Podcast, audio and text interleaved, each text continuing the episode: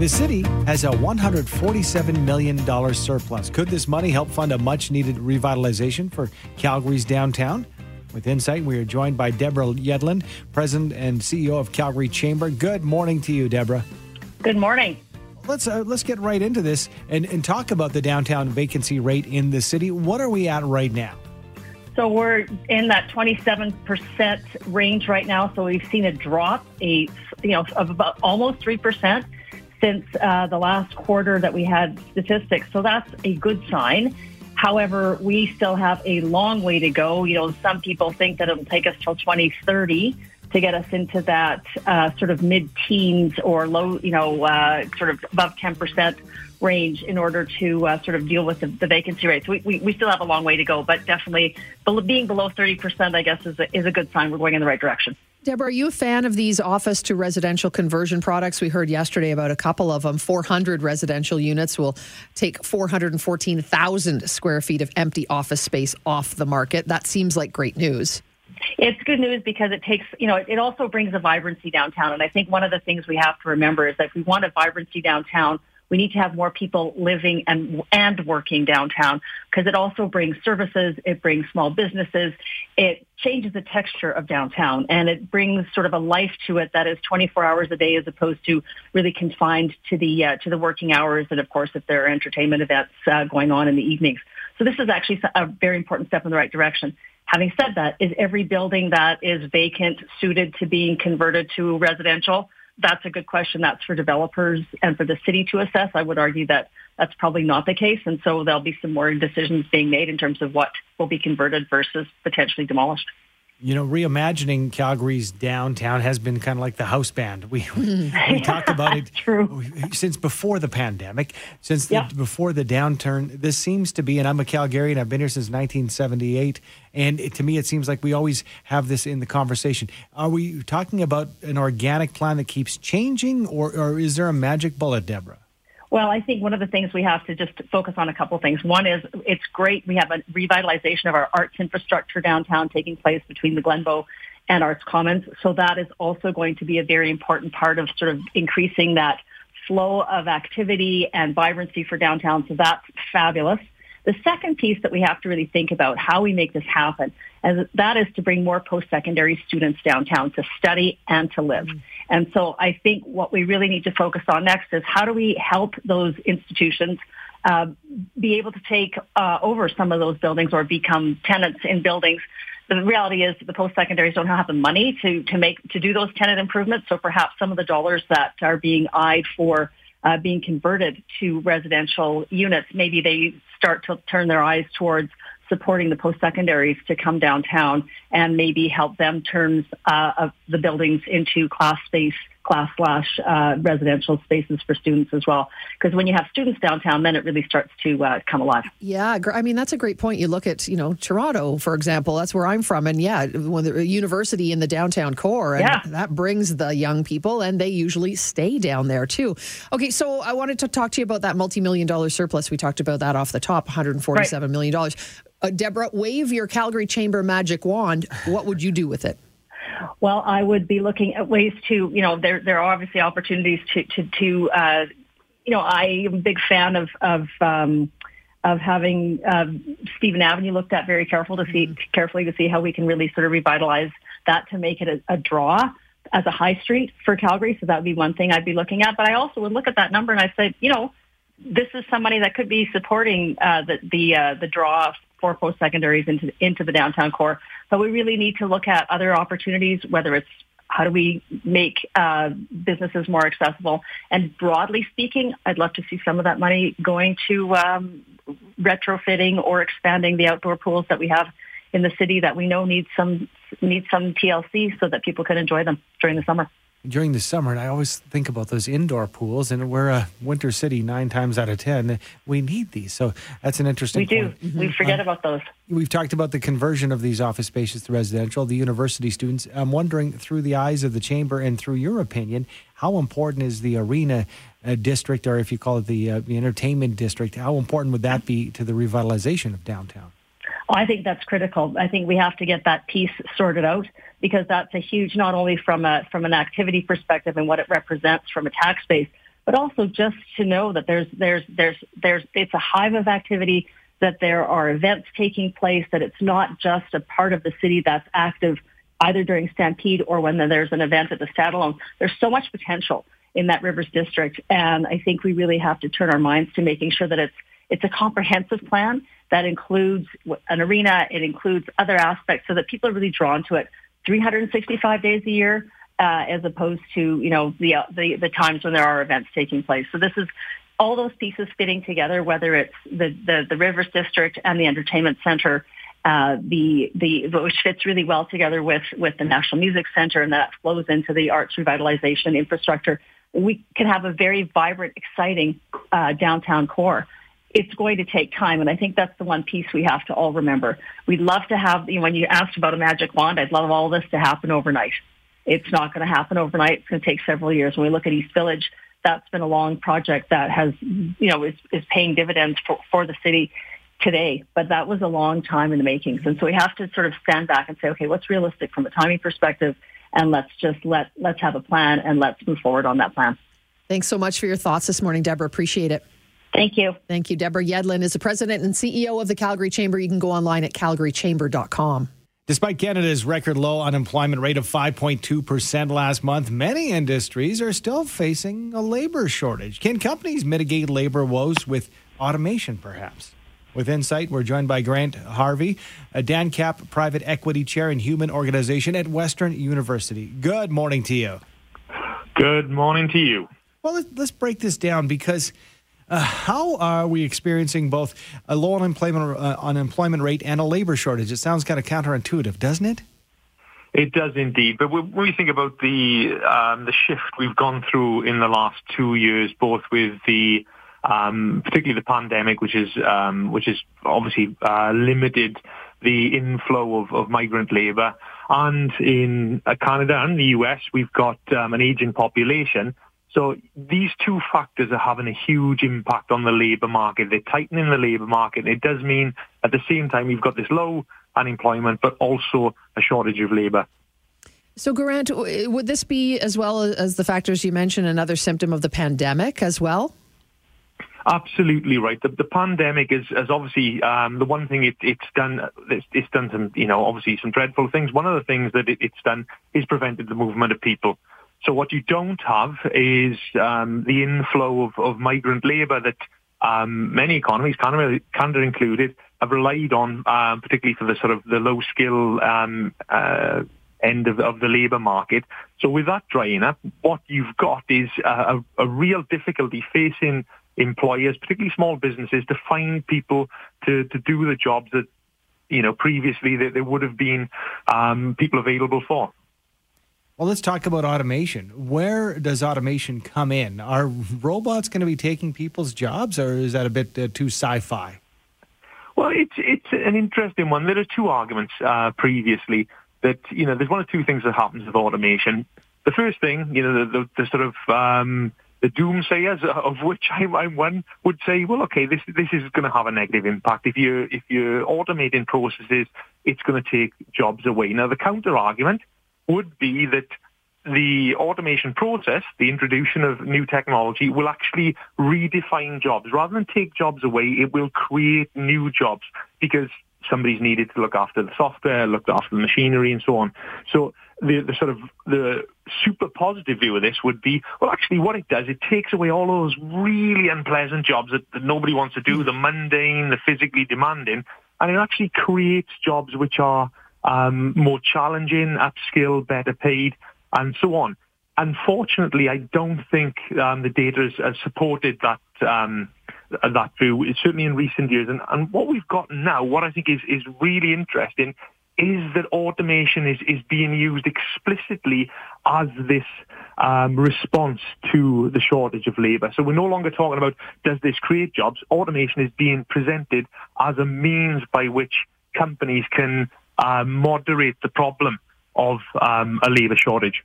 Grant, are, are, there some companies we can look to that have been successfully able to maybe take a labor shortage, for example, and help it with automation? Are there are there some examples of that out there that we know of? Well, we've we've got examples of, of where automation has been um, introduced and has um, created uh, a new type of job. In fact, uh, we've got a very good example recently when you, you look at Amazon and the jobs that are being created to support uh, the automated um, warehousing. But we've also we've also got lots of evidence of, of where this the encroachment of um, automation and particularly artificial intelligence is actually threatening jobs that were traditionally high skill and safe jobs. Now, my area of of focus has, has been civil aviation, and there are huge threats posed by artificial intelligence and automation for high skill, traditionally career jobs. So you think about people operating the, the, flight deck, airline pilots. We think about um, air traffic controllers. Automation is is ha- is potentially having a, a huge impact on the, the number of people necessary to do these jobs. You know, you talk about the job creation and, and the opportunity for these jobs that have been created. But, uh, you know, do we have the structure in place for the education to bring up Canadians in AI and in automation? Are we supporting that enough educationally in our country? I think there's been a shift in, in most economies. As you can probably tell from my accent, I'm, I'm a new settler to, to Canada and I'm from the UK. There has been an emphasis um, across the globe, particularly in the older industrialized economies, um, for this, this emphasis on STEM subjects and this this sort of drive towards um, the future of work being something that is is very much um, very much sort of driven toward in, in this way. Whether we're doing enough now, that's, that's an incredibly difficult question to answer, and only time is going to tell. Um, in you know, and I'm talking about the kind of medium to long term year, whether things are being done at the moment which would support the changing nature of work. So, would you say is it a positive thing? Do you think then a greater automation is it going to be helpful and uh, and productive in the end for both companies and for workers? Ooh, uh, we split those apart. It's, it's, a great question, but if we if we think about you know where the, the benefits are, certainly um, there is a benefit if you know uh, automation makes firms more productive. They can produce more. They they can reduce costs. That's good for the consumer as well. In terms of workers, I'm not entirely sure. I've, I've got a fairly sort of um, negative view on, on how this this is going to play out, particularly in the context of what we're seeing at the moment, where automation is being seen as the answer to a labour shortage. Now, that's, that is a, a very that's a shift that we've only seen recently. You know, previously it's been, look, oh, we, we need to automate. This makes things better. It's better for the employee, better for companies, and so on. What we're seeing now is that automation is presented as this um, solution to the problem of a labour shortage. Now, a bit like um, green spaces and youth, once it's gone, you don't get it back. So my concern is now this, this emphasis on automation and, and AI is potentially very bad um, in the future, and where it where it hits the economy as well. Mm-hmm. In the past, we've talked about uh, an hourglass economy where the squeeze has been on the middle. So you know you've still got these, you've got lots of high skilled jobs, um, which you know for the development of, of, software and machinery and so on. And you've got the low skill jobs, you know, the, the dexterous work that you need human beings to do rather than machinery. But you get the squeeze in the middle. I think what we're moving towards, and there's a potential to move towards the conical flask shape, you know, where you've got a really narrow top and a, and a wide base.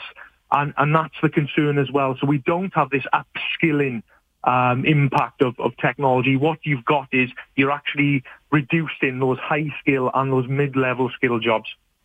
Whereas this is high tech, we're talking AI and we're talking robots. Can we draw a parallel, kind of a history repeating in that can we compare this to the industrial revolution and the assembly line of ford talking about all the jobs that would be taken and humans would be replaced can we take from that history and see that we, we still have jobs and there are still jobs just we have to adapt well, certainly, there's it, you, what you've got is a very good example of the assembly line, and that hasn't that hasn't you know um, uh, hasn't eliminated jobs. In fact, there's jobs jobs to support the assembly line. That's often used as an example to say, well, look, what this has done is recreate work. It's taken away some of the work which which was you know. Um, uh, less positive experience for workers and has created jobs to support it. Now, I, I think obviously times have changed. A hundred years since, you know, or more, you know, we're talking a lot more than that. Technology has changed. Where it's impacting, how it's impacting, particularly artificial intelligence, is having a far um, more pernicious impact on higher skilled jobs rather than the kind of uh, the fact that you know automation would eliminate these these lower skilled and and more demanding, physically demanding and banal jobs. The change is now affecting higher skilled professions, and there's, there's an impact for for it to there's a possibility for an impact across the board. But that's the change. That's what we're seeing now in, in the contemporary era is where this impact is happening. Fascinating discussion. Thanks so much for your time this morning, Grant. Appreciate it. Pleasure. Grant Thank Harvey, you. Dancap, private equity chair in human organization at Western University. All I can think of is Lucy on the conveyor belt with the it. chocolate. There you have it. It's a different time for sure.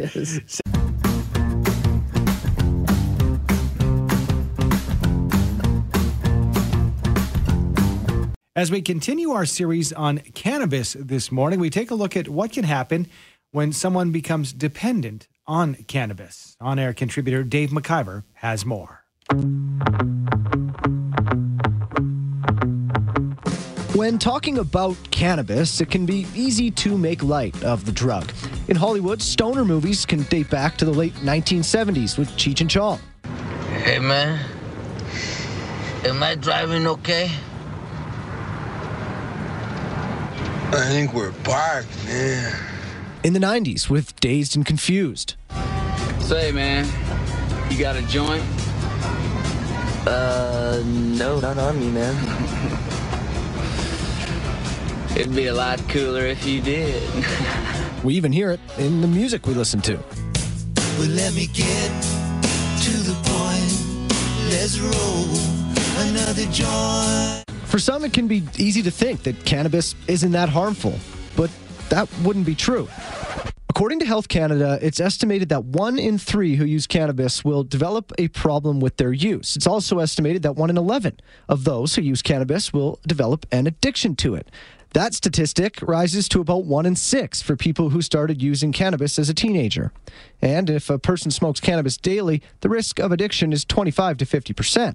Now, I know what some people are thinking. I heard it too growing up. You can't get addicted to cannabis, man. Well, today we'll do a little myth busting when it comes to that. Janine Copeland is a registered psychologist and a Canadian certified addictions counselor. She's here to help us out. Cannabis addiction isn't real. Is that true or false?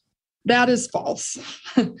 100% false. Yes, we know without a doubt that uh, cannabis is addictive. It's an addictive substance, like so many other substances. We psychologists kind of refer to the Diagnostic and Statistical Manual of Mental Disorders when we are diagnosing a, a range of mental health disorders, and cannabis use disorder is in the DSM 5. Um, it's defined as, as being problematic and, and addictive, and we typically characterize addiction as having several. Um, key traits. So one of them is tolerance, right? When when people are developing an addictive disorder, they develop a tolerance to a substance, which means you need to use more of the substance to achieve the effect that you desire, right? And anyone who's smoked cannabis or used cannabis knows that if you use it frequently enough, you need to use more to get the desired effect. If we think a family member or a friend or even ourselves might be dealing with cannabis addiction, what are the signs the experts look for? I would say not just cannabis addiction, addiction in general, uh, we start to see really classic behavioral patterns, right? So people tend to lose interest in the things that they were once interested in. Um, I, I see this a lot with teenagers, especially. It's like they'll be playing sports, they'll be really active in sports, and suddenly they don't want to play sports anymore. They just want to go hang out with their friends. And I, I would say the same is true of adults, right? Losing interest in, in hobbies, losing interest in activities, less engagement with friends and family members. Often we see people change friends when they develop an addiction disorder because they tend to seek out people who are matching their behavior, matching their using patterns. Um, we'll see that. I mean, classic with with marijuana use specifically, we might notice that people are presenting as intoxicated quite frequently. Um, they might be secretive about their substance use we might when when we try to talk to them about their substance use they become really guarded defensive we might hear them justify their use, um, blame others for why they're using as much as they're using. Uh, they become really, really protective over the substance. Maggie Schluter Dixon is a PhD candidate in clinical psychology at the University of Calgary. She says that a cannabis addiction, like gambling or alcohol, is treatable. Psychological treatments are still kind of the are really the gold standard and like the best approach if you're looking for treatment. The nice thing is there's a there's a number of types that you can look at, and they also vary in intensity.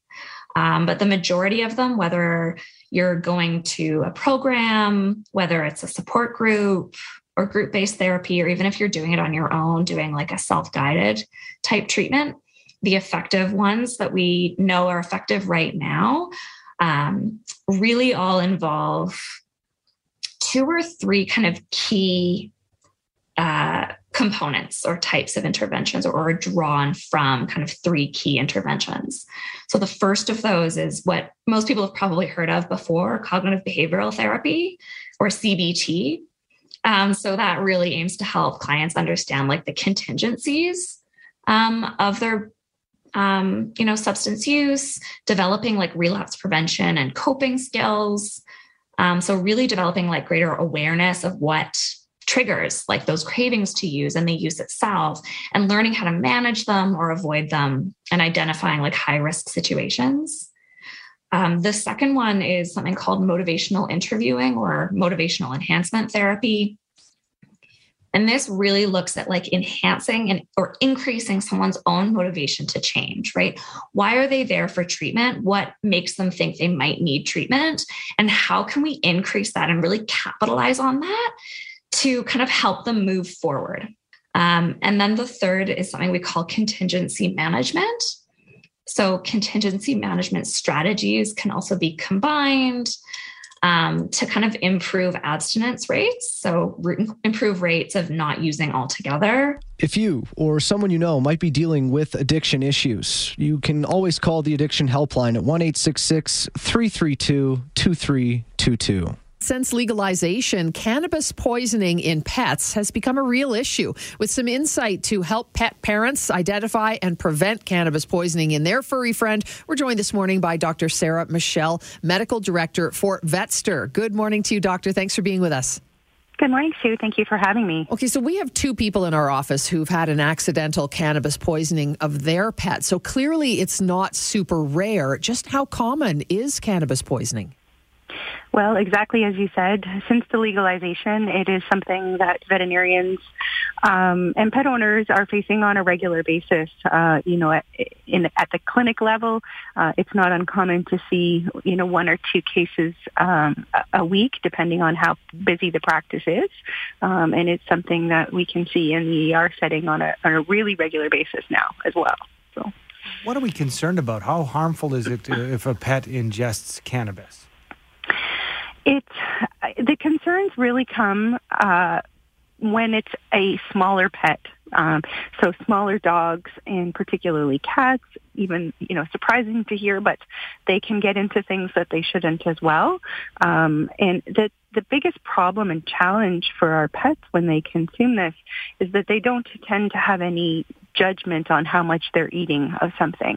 Uh, and, you know, they, they haven't graduated or, um, you know, sort of built up any kind of tolerance. And so they tend to eat you know, if available, they'll eat a large amount, and then the dose that they're consuming can really be problematic for their little size. Fascinating. So they truly, I'm not even joking, they get the munchies as well. Well, I think it's not so much that they get the munchies after consuming it; it's that the consumables are appealing to them, okay, and they don't have any concept of it's what's not the food it. they're eating after; it's how much they're eating of, of the actual. Because it, it, could be Correct. gummies or anything like that. Then, right? Yes. Yes. Exactly. Yeah. Gotcha. So we look at our pets. You know, you, you may have assumed. Well, I guess whenever we're looking at our pets, if their behavior is different, you know, we get concerned as pet owners. So how can we differentiate a pet not feeling well and a pet that perhaps consumed cannabis? Some of the symptoms that you may notice in your pet um, that might make you more suspicious for cannabis ingestion um, can be sort of sedation, wobbliness, sleepiness, trouble standing. And one of the interesting things that we almost consistently see in dogs who have consumed cam- cannabis, which is a little bit peculiar, um, is that they can actually leak urine. They lose the ability to kind of contain their urine. Um, and so these, if you notice these sort of strange behaviors, and particularly if coupled with um, urine leaking, the index of suspicion for the consumption of cam- cannabis goes much higher. Do, do, um, doctor, do we run our, our pet to the emergency room then, or do we just wait it out with them? Well, I do always suggest if you have concerns and and the reality is is that you know the the possibility for consumption is there. It's always best to have your pet evaluated by a veterinarian because um, you know again we don't know what kind of dose has been ingested, and uh, really serious you know, high levels of ingestion can lead to much more serious consequences. So significant reduction in heart rate, um, lack of consciousness. We can see vomiting and seizures. So I think it's if there's a concern, it's always best to have your pet evaluated um, and and to be able to put your mind at ease. Those consequences, though, are those short term, Dr. Machell, or are there long term consequences that could go along with this? Pet recovers from the exposure, um, then generally there's no long-term consequences from it. But with really high levels of ingestion, some pets can actually succumb to the toxicity. Really great information. Thank you so much for joining us this morning. Appreciate your time. Thank you very much. Have a wonderful morning. You too. Dr. Sarah Machell, Medical Director for Vetster. And you know, as I said, with two cases of it happening here, just in the you know small group of people that we know, yeah. it obviously is mm-hmm. an issue. Whether it's oils or you know, doesn't mean it, it can be the medical cannabis too, right? That maybe the animals are getting into. Well, and I guess you, you got to look even big picture and expand it. Well, maybe maybe the thought is that we're not treating cannabis if you use it in your home like we would a prescription mm, or something. Seriously. Yeah, yep. it, you know, and, and technically it, it, it is the, the same level as far as government. You have to be over 18. You don't mm-hmm. need a mm-hmm. prescription, but you know, it's, it's, and maybe that's it. Maybe we have to look at in general and even taking it further beyond the pets and obviously our kids, keeping things out of reach, not Absolutely. just for the kids, uh, but also for the pets serious business. And I'm not sure if my dog got into it back in the day, but one day there was a whole week where Domino's Pizza just kept arriving, and I said I didn't call, and they said the person had a. You don't want to make light. you and the dog kept eating it. We love pizza. Thanks for downloading and listening to the podcast. Don't forget to subscribe, rate, and review for free at Apple Podcast, Google Play, or wherever you find your podcasts. And tune in to Mornings with Sue and Andy from 5:30 to 9 every weekday morning on 770 CHQR.